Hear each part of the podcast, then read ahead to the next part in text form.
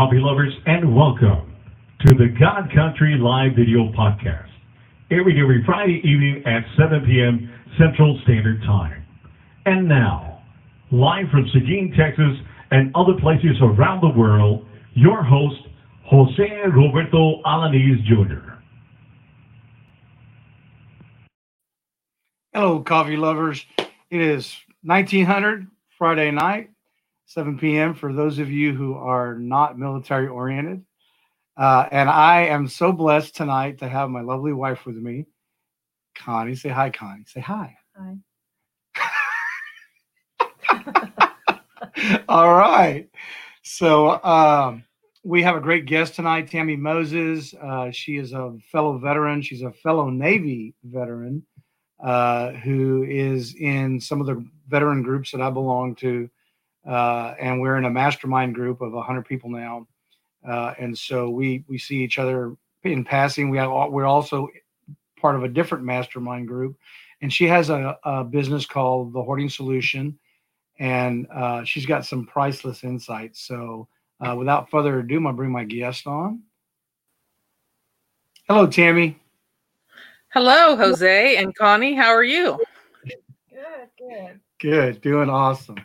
Uh, like I was telling Tammy before we started, we've got storms here that are rolling through uh, our area, and so uh, you know, hopefully we won't have any issues, but you never know. and so, uh, hello to everybody who's watching. Before we actually get rolling into the interview, I'm gonna uh, I plug a different business every week. I usually put one where my name is, but uh, today I'm gonna plug my friend Brian Stacy. He goes under PK Stacy in the groups, and I just put his website in the uh, comments.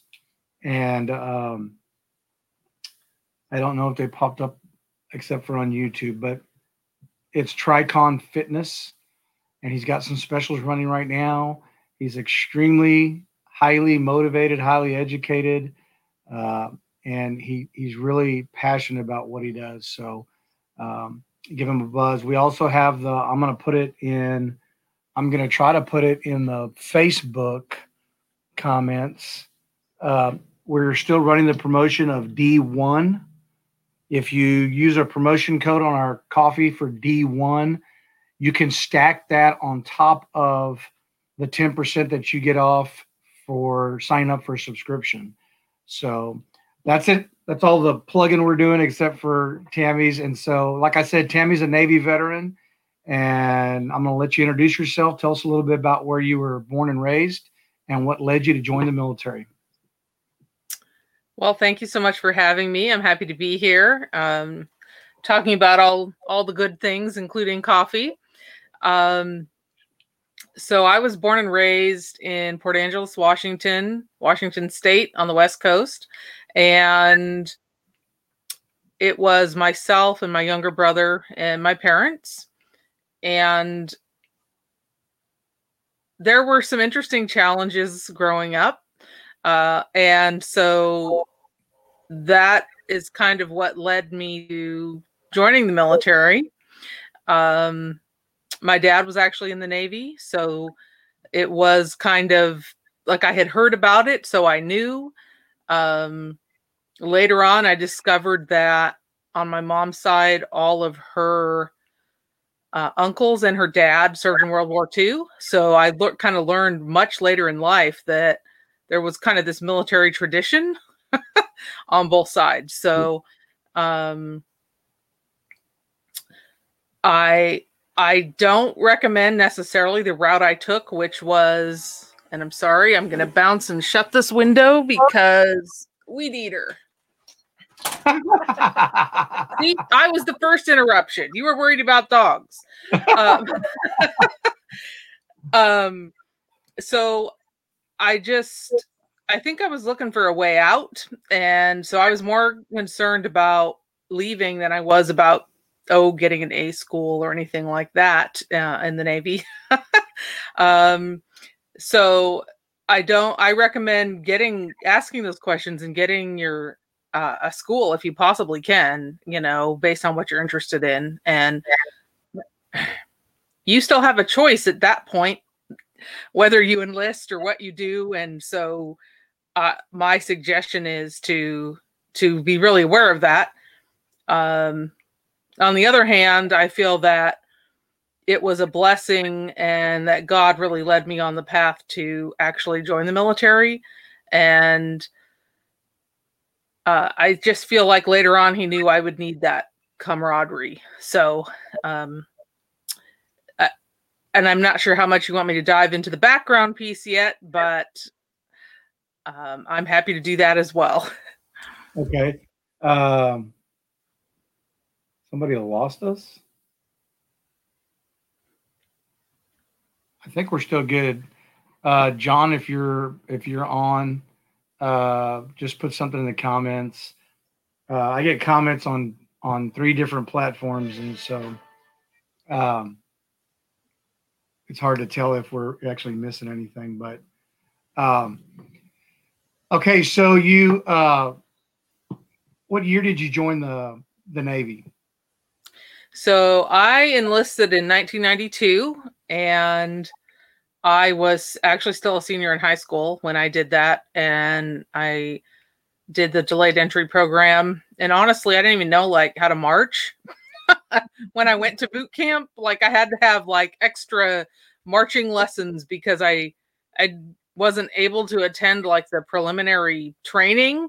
So I but I could run. Like I started running way before I went to boot camp because I wanted to make sure that was not a place where I failed, right? Like I wanted that success, but I couldn't do sit-ups, so I had to really push out a lot of sit-ups once I got there. So um it but uh, I would say my attitude at that point was I will not fail.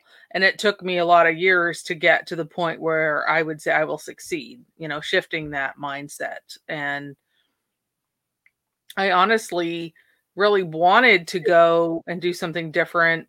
My parents had hoarding issues.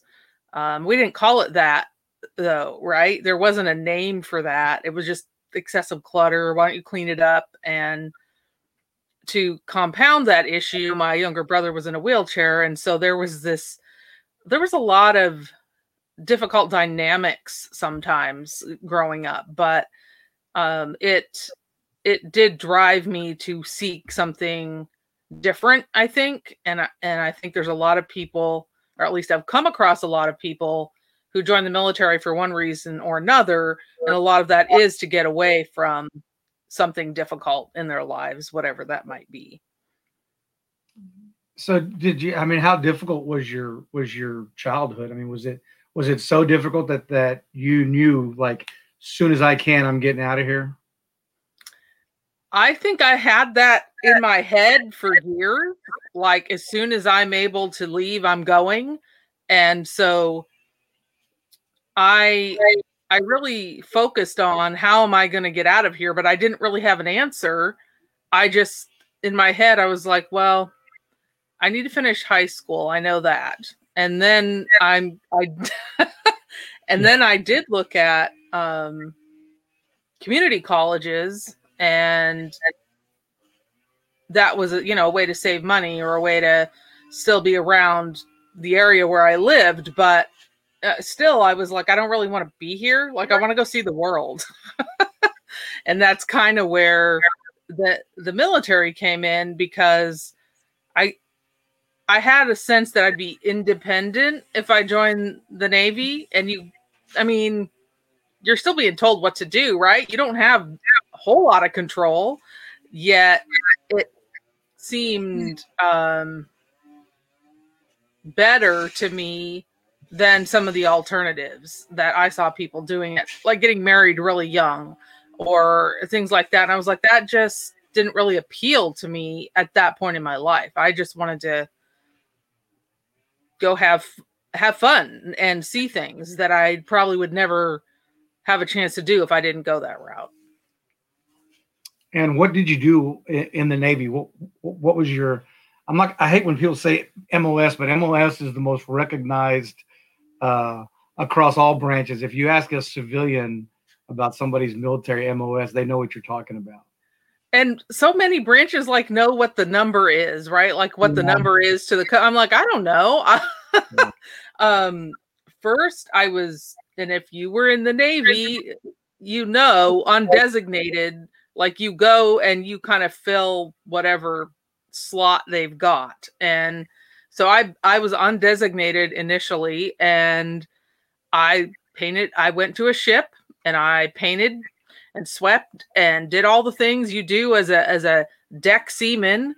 And i was stationed on the U- uss niagara falls which was home ported on guam. And so i had someone say hey would you like to learn how to be help the lieutenant with the admin stuff?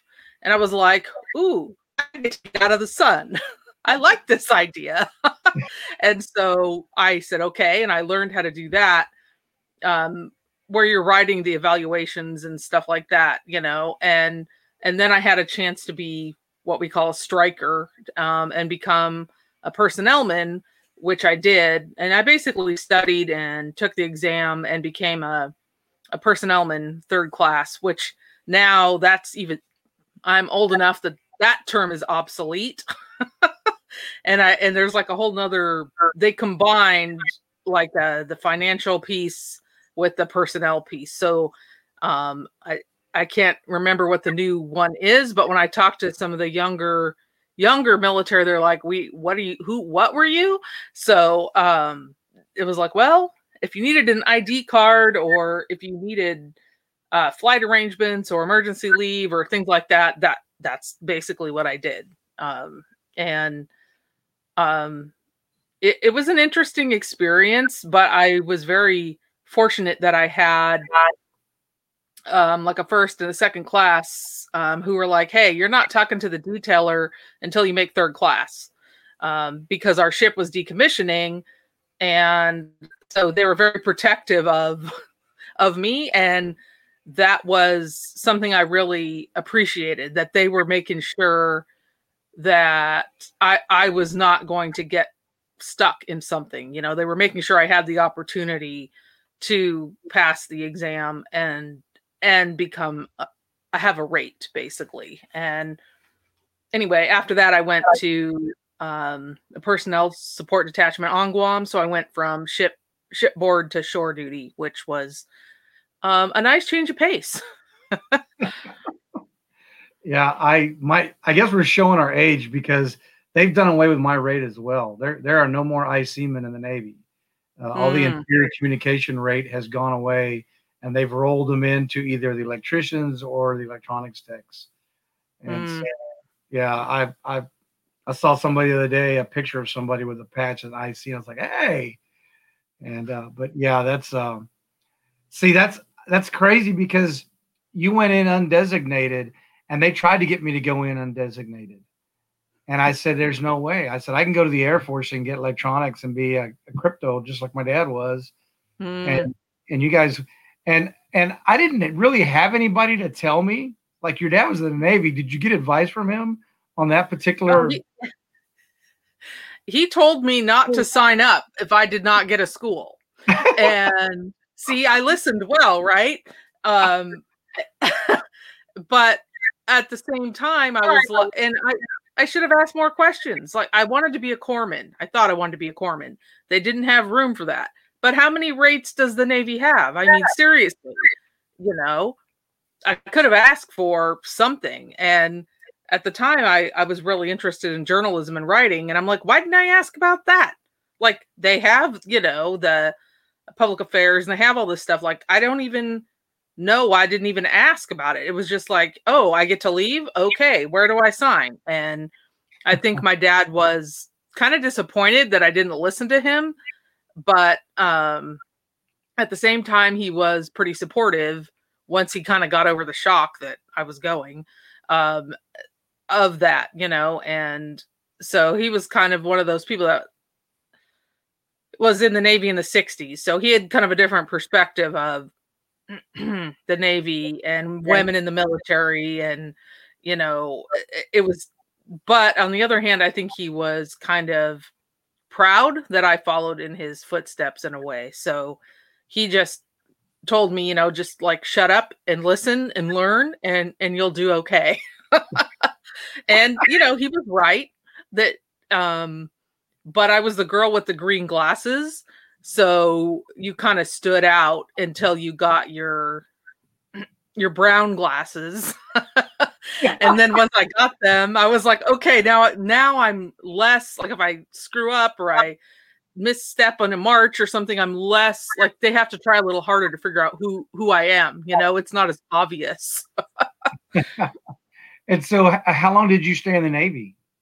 Um, I was in for four years, and you know, a lot of my incentive was to travel, to get money for school, and to be able to get a house at some point. You know, with the the VA uh, certificate to get a home. So I, I felt like I had accomplished everything I set out for, but I also feel like maybe I should have stayed. Like I had people encouraging me to do other rates or to even put in for OCS. And I was like, oh, I can't like, I can't, I can't do that. Like that, you know, and yet much later in life, I came across other people who started in similar circumstances who successfully did go on to some of those things and so there's times when i feel like i should have just gone for it like what what did i have to lose at that point you know and how much could i have gained? And maybe i could have impacted people in a different way but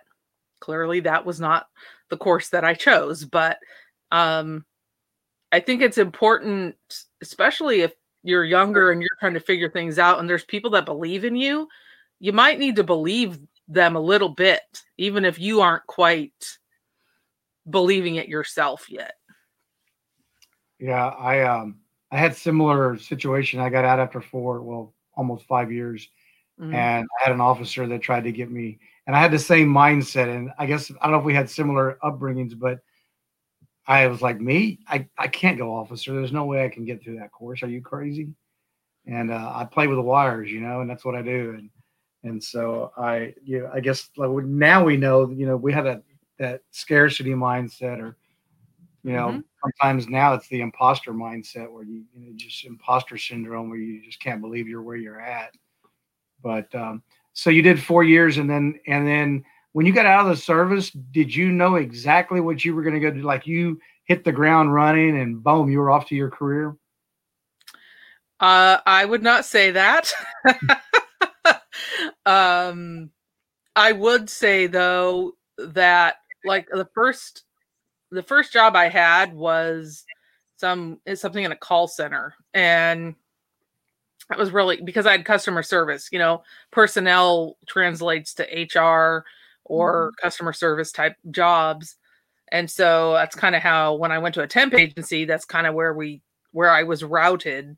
Um, but through that process, I um, got a job that where I processed medical claims for chiropractic and podiatry, and uh, I just seemed to fall into that pretty pretty easily, and it was actually something I really enjoyed doing. Uh, but it comes in handy sometimes now when I'm having to talk about like Medicare stuff with my mom, that type of things.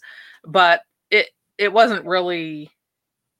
Eh, I feel like for a lot of military, you just kind of take the first thing that comes up, you know, whether it interests you or like you need to pay your bills so you take the job. But um, it took me a while to actually figure any of that out i think you know? Um i didn't go back to college right away.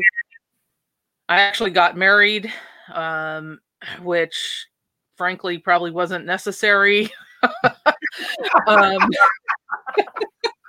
uh because it, it it was kind of one of those things you're in your 20s that's what you do and um I was married for 15 years before I decided, nope, um, there's a lot of things that kind of led up to that. Um, but honestly, sometimes that's a decision you have to make.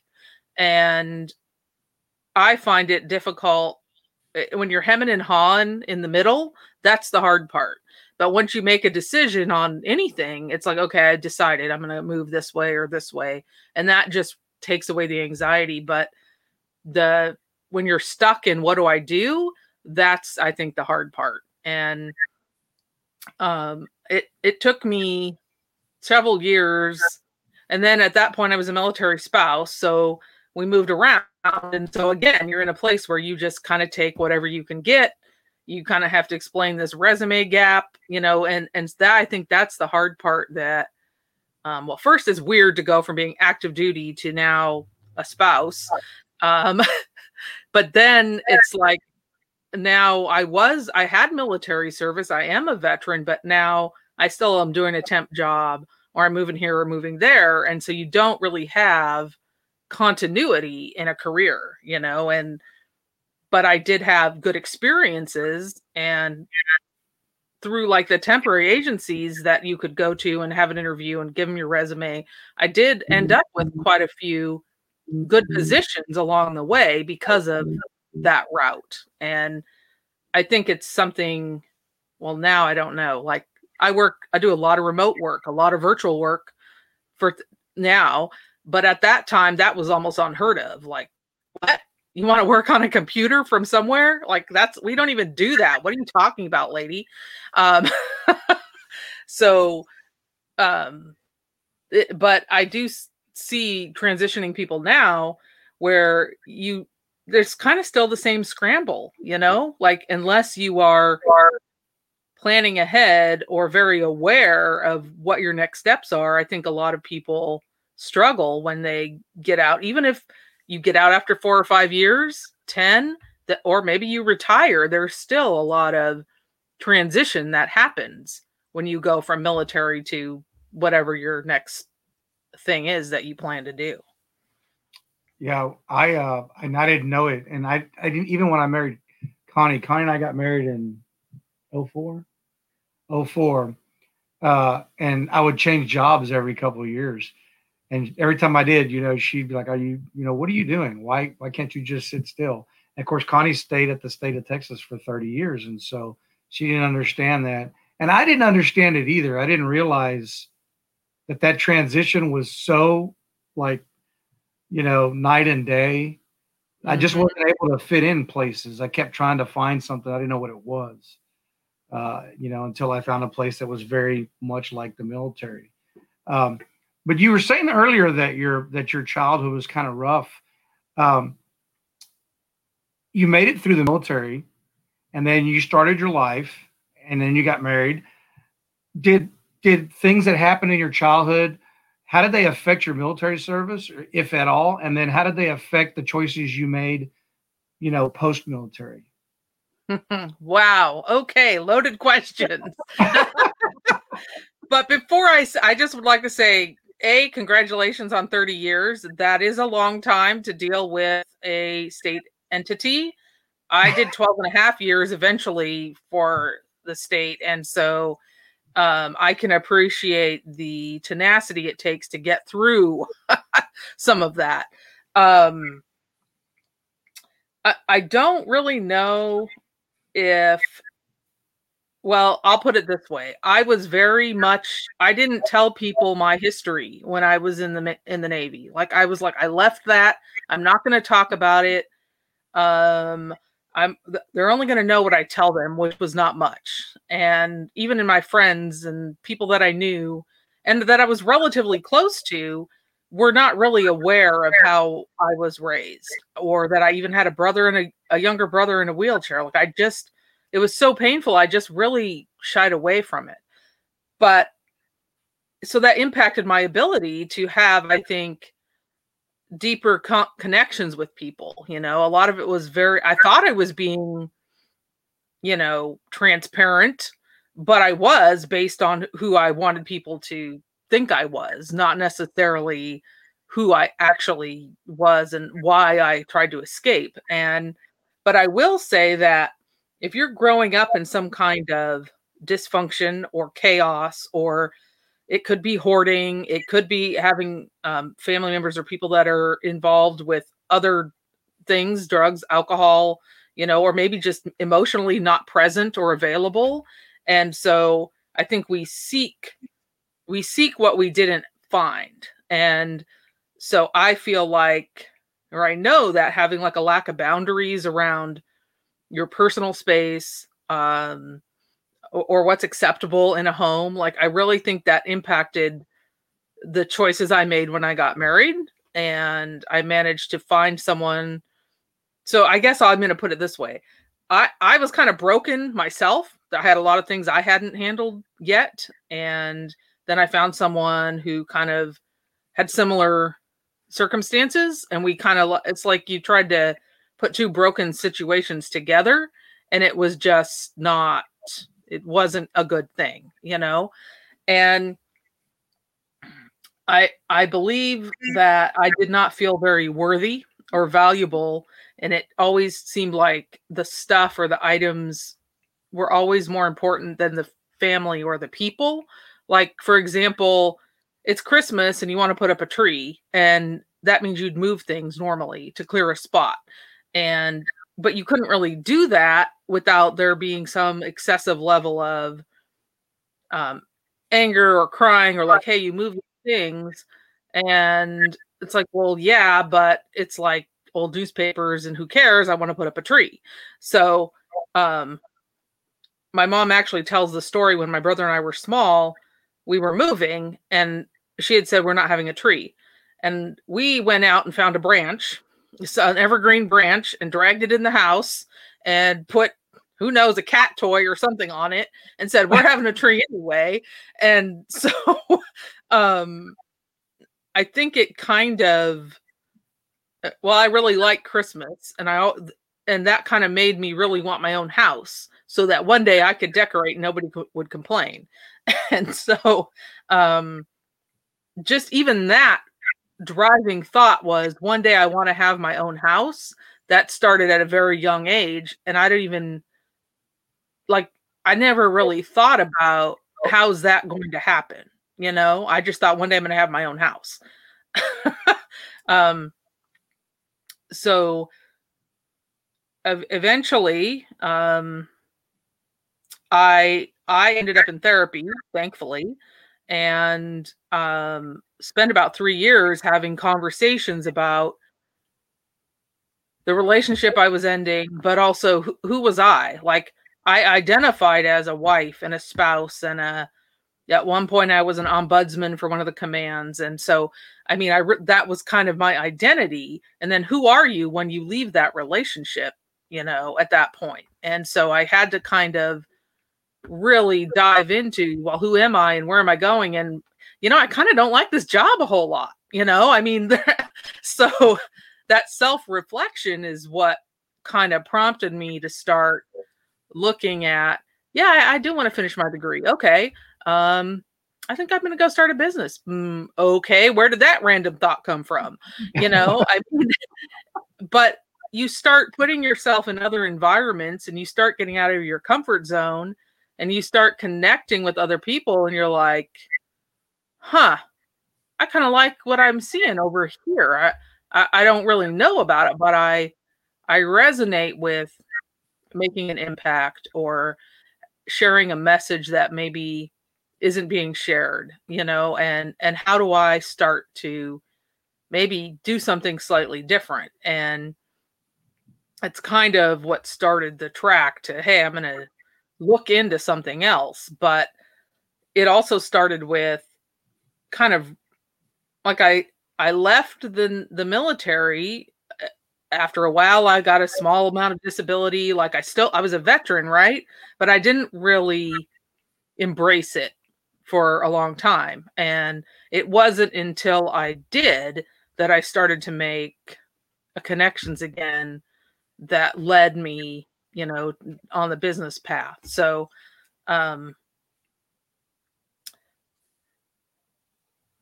I appreciate where I'm at now. I appreciate the connections because, and earlier when I was saying that, I think God knew what he was doing um, because fast forward years after I w- enlisted and got out and did all these things, and it wasn't until like 2017 where I found Vet Tribe and where you know there were some other people I met prior to that that led me to that group. But so like for example my brother is deceased my dad is deceased my mom is still here. Uh, we've re kind of reconnected over the past few years in a different way. Um but like i don't have those people anymore. And so a lot of the connections i've made uh, feel like i have brothers and i have sisters and i have people who in the veteran community that are very valuable people in my life and so i feel a, a connection there that might almost seem well i don't really know but for me there's a family connection there that there's an awareness of what what life can be like. I mean i didn't spend time in the sand you know in 120 degree heat. I didn't have that experience but i definitely get you know roger that and oh it's you know it's 1700 you better you know. I mean there's and there's a sense of humor there that isn't not everyone would appreciate. And and i think humor is actually really important by the way and it is one of the positive aspects that i really took from my family is that there was a lot of laughter and a lot of humor despite mind-boggling circumstances that most people wouldn't want to deal with you know? Nobody really wants their kid in a wheelchair you know? Nobody wants that um, but I also feel like it gave me a much different perspective on a lot of things that I probably would not have had had I not had some of those experiences. And so, I mean, obviously, to me, it sounds like, but because I know you a little bit, but all these things in your life kind of led you to what you're doing now. It wasn't really by accident. I mean, you had all these things that just kept like you know, falling into place. And at what point did you say, okay, I'm going to do exactly what you're doing now? I'm going to help other people? well, it kind of evolved. Um, but I would say my my experience in working with the state was I saw a lot of people in a lot of pain and I I feel like you can systemize a lot of things, but that doesn't change who people are. And at one point, I started doing, I was out in the community a couple days a week, and I was doing at that what we called medical outreach. And so you were out from behind the bureaucracy of a, a, a building, you know, a government building. And I really started to have conversations with people where you know, you pull out your 20 pages of this letter you got, and then you're like, but they're like, what does this mean? And you look at it, you're like, okay, well, and then you can kind of break it down in two sentences, like, and reduce that confusion. But I really started to see that I, I was like, I don't really, I don't buy into the idea that we need to just automate everything. Like, where's the people element? And and I had a someone I worked with come up to me one day and say, you're wasting your skills in this cubicle. What? like, and, but I had learned how to do facilitation. I had done some actual mindset work, not even like being really aware that that's what I was doing. Um, and, and sharing that with other people who were trying to leave state assistance and have a different life. And it just really took me by surprise. But I can tell you that I started to look at, wow, what if you're right? What am I wasting my life sitting in this cubicle? Like, huh? And so I had somehow I got uh, directed to um, a, an event for women veterans in the Seattle area, and that led me to something called VWise, um, Veteran Women Igniting the Spirit of Entrepreneurship, and that led me to my first business mentor who I said I wanted to talk about housing. I see an issue here. Affordable housing is a big problem in our con- in our town, but in our country, um, the waiting list is three to five years. People are homeless. Like somehow I could do something. Don't ask me what. I don't know. And in a initial conversation, they said, "Well, you know, you you appear to be entrepreneurial. So what's Plan B? All entrepreneurs have Plan B." Okay, well, I know about hoarding, and I know how that impacts people, um, my family, um, that type of thing.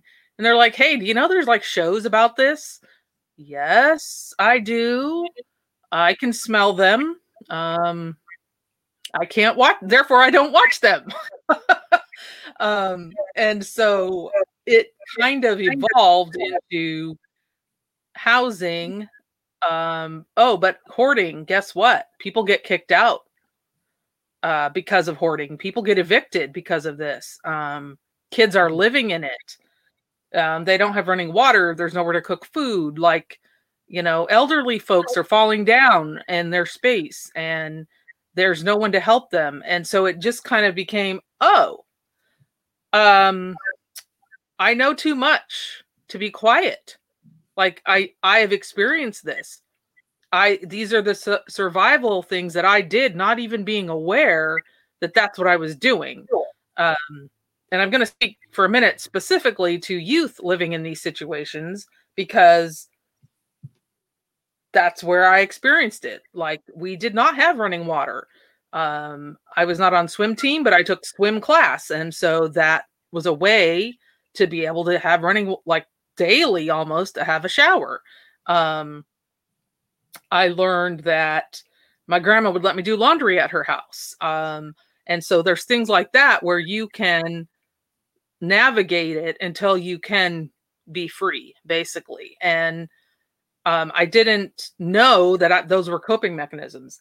And also, I thought I was like the only person that had grown up that way, and that which is inaccurate. Um, I'm in a group now. One of the groups, it's not my group, but it's for adult kids um, that experience this, and um, they're you're not alone. Is basically what I can say. And if you look at numbers of the people who have a hoarding issue, the estimate the estimated amount is 19 million people in the US. And some people think that's a low estimate because a lot of people don't self report that this is a problem. Um, so I never thought I was going to talk about this publicly ever, right? Because that's what Like- you ran from, right? that's what I like. I was running away from a situation I couldn't control. And why would I ever like admit that I know what that's like? Or the con- the choices I made to say, you know what, mom and dad, I love you, but I'm only going to meet you at a restaurant this time, you know, um, or what like you setting those boundaries was very difficult because like you want to overhelp. Like you get away you see how broken it is but they don't really want the help a lot of times or they don't uh, people don't think they have a problem. So they don't understand why property management is involved. They don't understand why someone would come and say hey you know your kids shouldn't be living in this. Um and so there's just a lot of misunderstood aspects about hoarding but also in mental health uh, you know?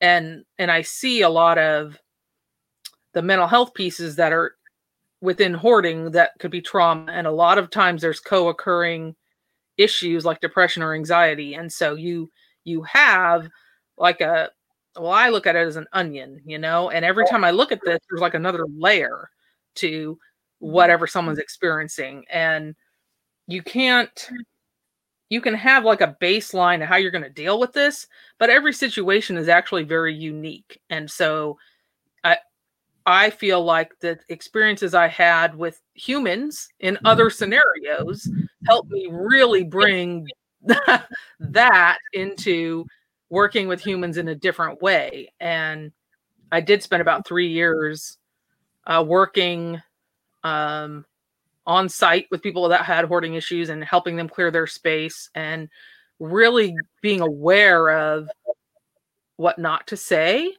um, be and getting feedback from people on what they would prefer you to say. Like don't walk in and say hey let's throw this all away.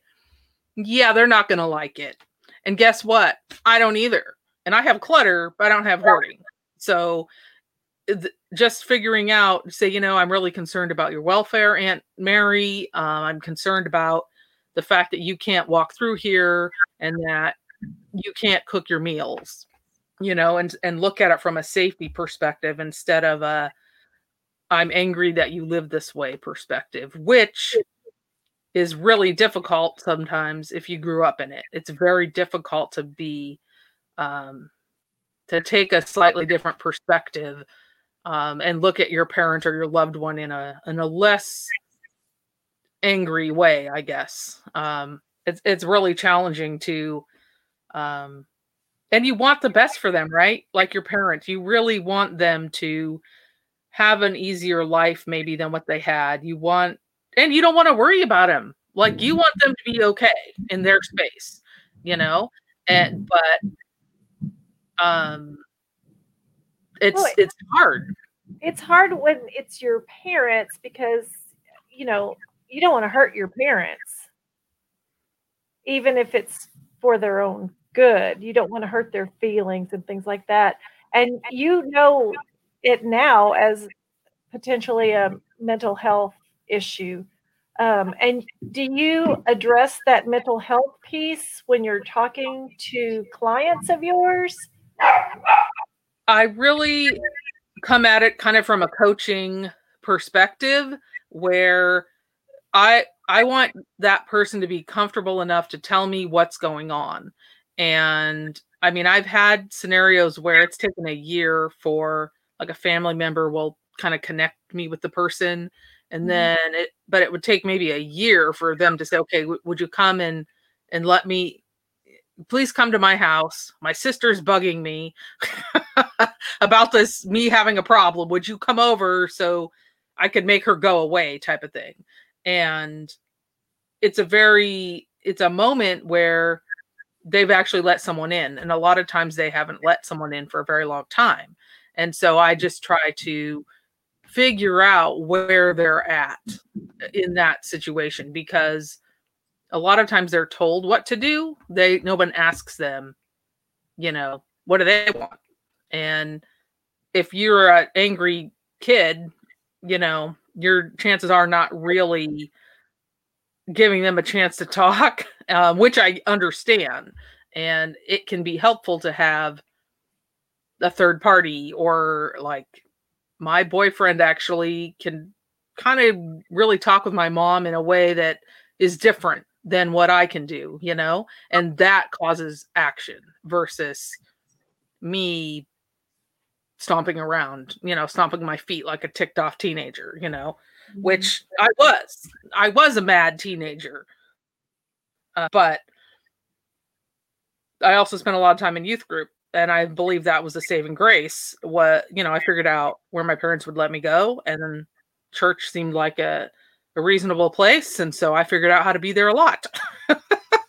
um, but yes, it, Connie, it's really hard to try to navigate something with your parent, you know, and a lot of us are at the age where we have an elderly parent or an older. Uh, I don't know the term elderly. Okay, but older, you know, um, where some people are very agreeable to what what you might suggest, and other people aren't. And well, just my dad was my parents lived in this the house, um, and but I couldn't like I couldn't get them out of there. Like other people were involved, you know. There was, but I could. There was like no. If you're competent you get to decide where you live and what you do and um it took him falling and being stuck on the floor for like 3 days and the neighbors saying you know my mom trying to get him up and the neighbor came and lifted him out, out of there uh, but anyway eventually the ambulance came and got him out of there and that was what caused him to go to the hospital get fluids and all that and then move to a nursing facility and honestly, you know, most of us don't want to go there.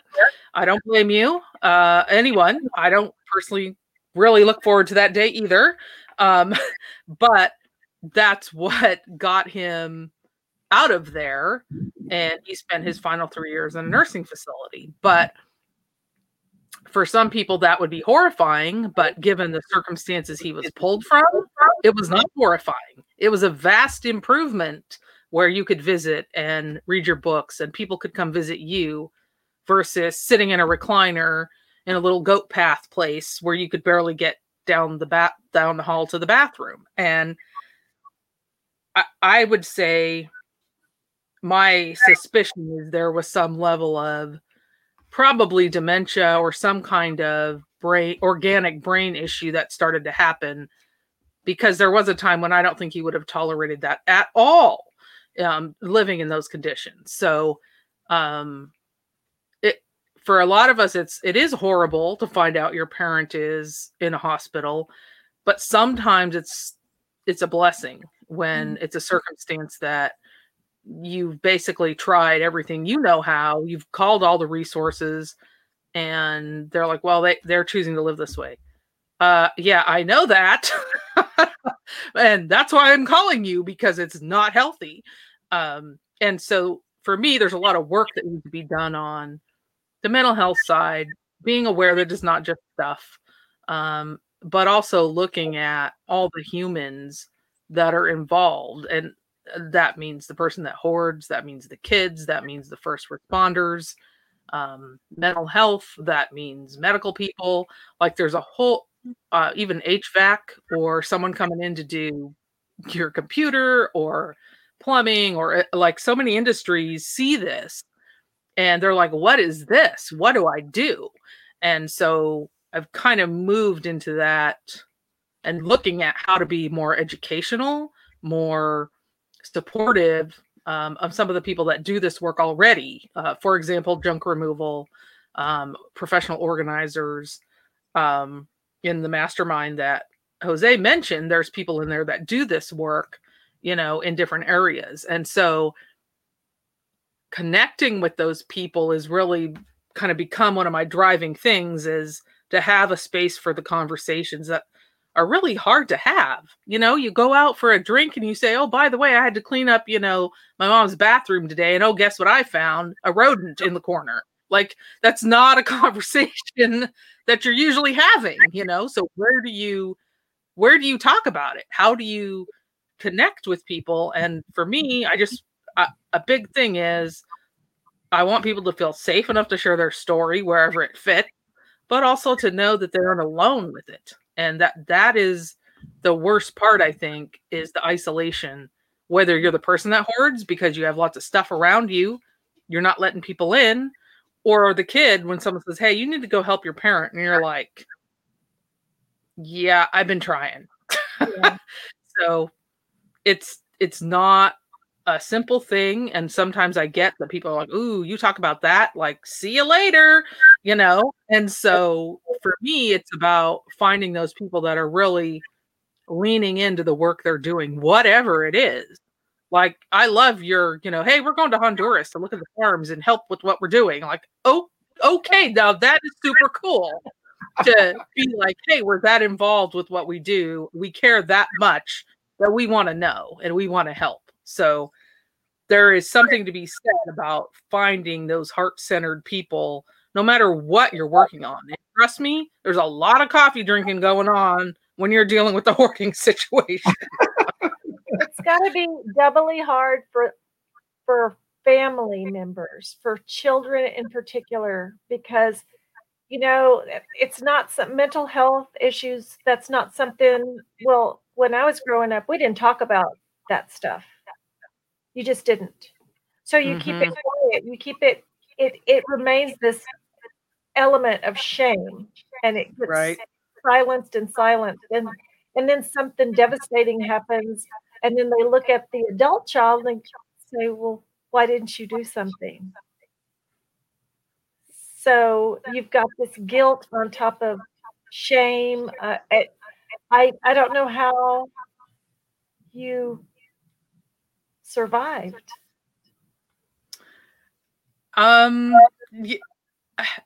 and that's exactly right. You have like the shame of like you grew up in it, and I had people even as a kid. Well, why don't you do something? I'm 12. Like I, I, I don't know what to do, and anything I do is not acceptable in this realm. You know, it's okay. I can go wash the dishes. I can do some of that, but the actual clearing of things or boxes, like, no, that's not happening. And um, and they're still your parents. And they're right. And so I became really up. Like I finally had my own room, and I was like, no, none of your stuff's coming in here. Like I don't care. And so I'm sure not only was I a sassy teenager, but now I'm like stamping my foot. No, you're none of your stuff's coming here. What? No, like you have the whole house. I want this little space. And something I learned is that clutter is very um distracting. It's very anxiety producing for me. And I'm like, so mm-hmm. why am I working in clutter on other people's stuff? Like, how is this happening? But um, but I can see I I've seen people's mindset shift when they start to realize they could have a different space or you can have a different relationship with your parent. Like you can still love and care about them and maybe you just don't focus on that as much you know you you make a i did make a choice to be like okay i'm going to still have a relationship um i'm going to just not focus on this problem as much. And i don't know if that's the best choice. I feel like earlier intervention in some way would be better uh, versus the crisis but a lot of times the way it's set up right now nothing happens unless it's a crisis. So uh, mm. it's sometimes I ask myself that, like, how did I, how did I navigate that and not like lose my mind as a kid, you know? Um, but then I think mm-hmm. about my brother, and he was in a wheelchair, and so his ability to get out and around was even more limited than, than mine. And you're already kind of, you're a teenage as a teenager, like life is already awkward and weird. And now, oh, I'm in a wheelchair, by the way and like you know so there's all kinds of more levels of things and now recently what i've seen is like kids that left they went off to college and because of the way the world is right now they like go back home for some reason and they're like how do i how did i live here? How can mm. i live here now? I can't be on a zoom call in this room you know? I mean there's like this whole other piece of the puzzle that is hard when you're navigating the world. And frankly, I'm grateful I went in the Navy. I, I came home after boot camp and I didn't come back for three years. Like I was like, see ya. Um, and I did right. I called, I sent gifts, I did all that stuff, but I I stayed away. But the truth is, is I still wasn't dealing with all the stuff at that point, you know. I was still dragging around my little sack, you know, of trauma and what was that? And I don't know what I'm doing and um but I will say the military was a great option for me and um it it's only recently where my mom was like wow I was really surprised you went in the in the navy and I was like in my head I'm like you were? Like all I was trying to do was get out of here. Uh, um, but on the other hand, like my dad passed away, and I feel bad for my mom in some ways because she was already she was dealing with a kid that had a disability. She was dealing with the, running a house without running water.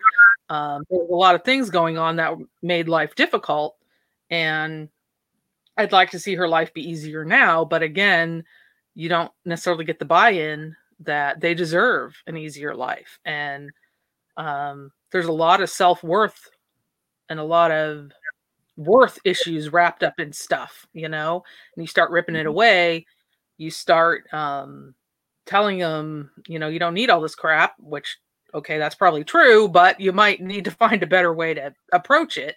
Um, it, it it's really hard because you really do want what's best for them, but they don't always agree about what's best for them. And that that can just be hard to to navigate basically so if we're, we're getting close to an hour and what i want to start doing because i want to give connie some time and then myself and yourself to for some final thoughts but um, i've got your information on the on the ticker on the bottom uh, that's how people can get a hold of you mm-hmm. but um, what would you tell somebody? I mean, somebody who's listening and and they're maybe they're not experiencing anything, but but they know somebody who's in the exact situation that you've spoken about. How do they get from just knowing to picking up the phone, talking to Tammy, and saying, "Hey, how do I address this issue?" Well, uh, and a lot of times people wonder why I say this, but my first thing is, how are you doing? How, you know, how is where are you at in your life? Are you at a place where you could you want to step in or are you at a place where you want to say, "Hey, you know, I know someone who talks about this issue. Maybe you want to listen to their podcast. Um, maybe you want to check out their group or hey, I saw this cool th- article you know, and you might go at it in a benign way like that. But um, primarily, what I would say is if you have a relationship with that person, continue having one. If you don't, or it's kind of touchy, reach out a little bit, ask how they're doing, see if there's something they need, and just try to establish that relationship that isn't necessarily about cleaning up their stuff today.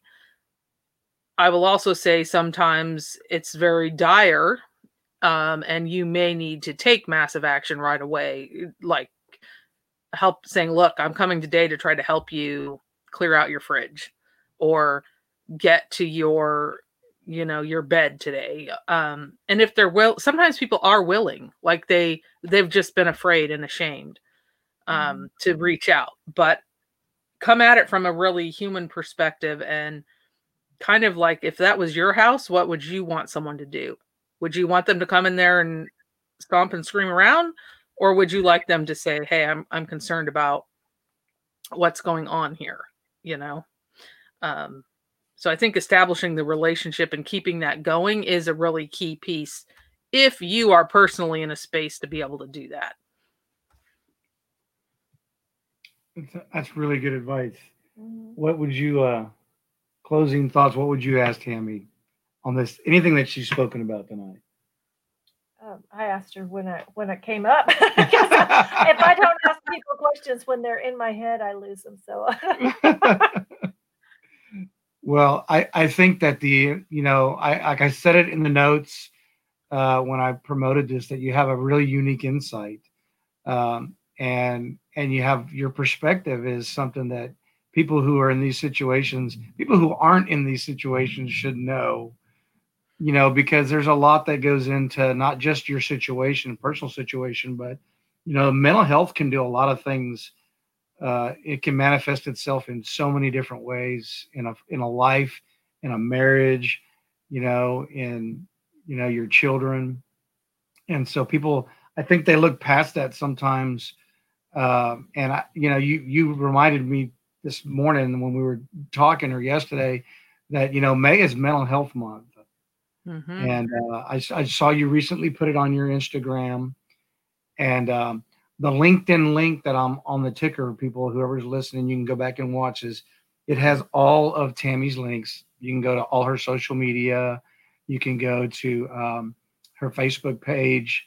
Um, and she's got a podcast also. You have a podcast, right? Tell us about I do, that. the Hoarding Solution podcast how often does that air and when and when can people tune in so full transparency my goal is on thursdays the guest episode is released and on tuesdays i do a tuesdays with tammy which is kind of more of a my perspective on things um, but generally tuesday and thursday i try to uh, put out a a new episode um, because there's a need. Again, it's just another venue for people to share their perspective mm-hmm. um, and broad industries. You know, I'm looking for broad industries that want to talk about it. So, well, it's been a pleasure having uh, uh taking the time just to talk with you and hear your insight uh, and your story. I mean, I you know I knew a little bit about you, but I didn't know uh, you know the the path that you took from from when you were a child, and uh, you're doing you're doing great work in the space that you're operating in, uh, and so you've obviously adjusted very well. Um, thank you for taking taking your Friday evening to come on and talk with us. Uh, and I know from a God perspective that somebody always needs to hear what you have to say. And uh, you never know what's going to come out of your mouth that somebody needed to hear at that exact moment. And so we impact people all the time, even when when we don't know that we're impacting them. And so I know that your story has an impact on somebody that's listening. So thank you so much. If you'll wait just for a second, I'll put you in the green room and then I'll come back to you in just a second. I'm gonna close the show out. Thank you for having me. I enjoyed talking with you both. Thanks, Tammy. Hang on one second. Hey, folks, that was a great uh, chat that we just had with Tammy. And I was so excited. I got to have my wife with me finally. I feel like I do this thing all on my own, but I really don't. Uh, I, I like the analogy of the duck on the water. You know, on top, he's just kind of cruising along, and down below, his feet are churning away. And um, that's my wife. She's the one that's churning away to make sure that I have everything I need. And and I was really excited to have her tonight because she has insight uh, that I don't have that her and Tammy share. And so I was really, you know, excited about. Thank you for the questions that you asked her. It was, I mean, perfectly on point. So next week you got to tune in because we're going to be in the mountains of Honduras, oh, yeah. and we're going to be interviewing a History Channel former uh, host of Forged in Fire, Wil Willis, and uh, we're going to do a lot of lives from there. We want you to see what's going on with the people, and um, just excited about God blessing us with a way to go down there and and hopefully, like Ashley, hopefully we can make an impact in somebody's life as well. So until next week, treat each other the way God intended to treat one another with love, kindness, and respect. Until then, God bless.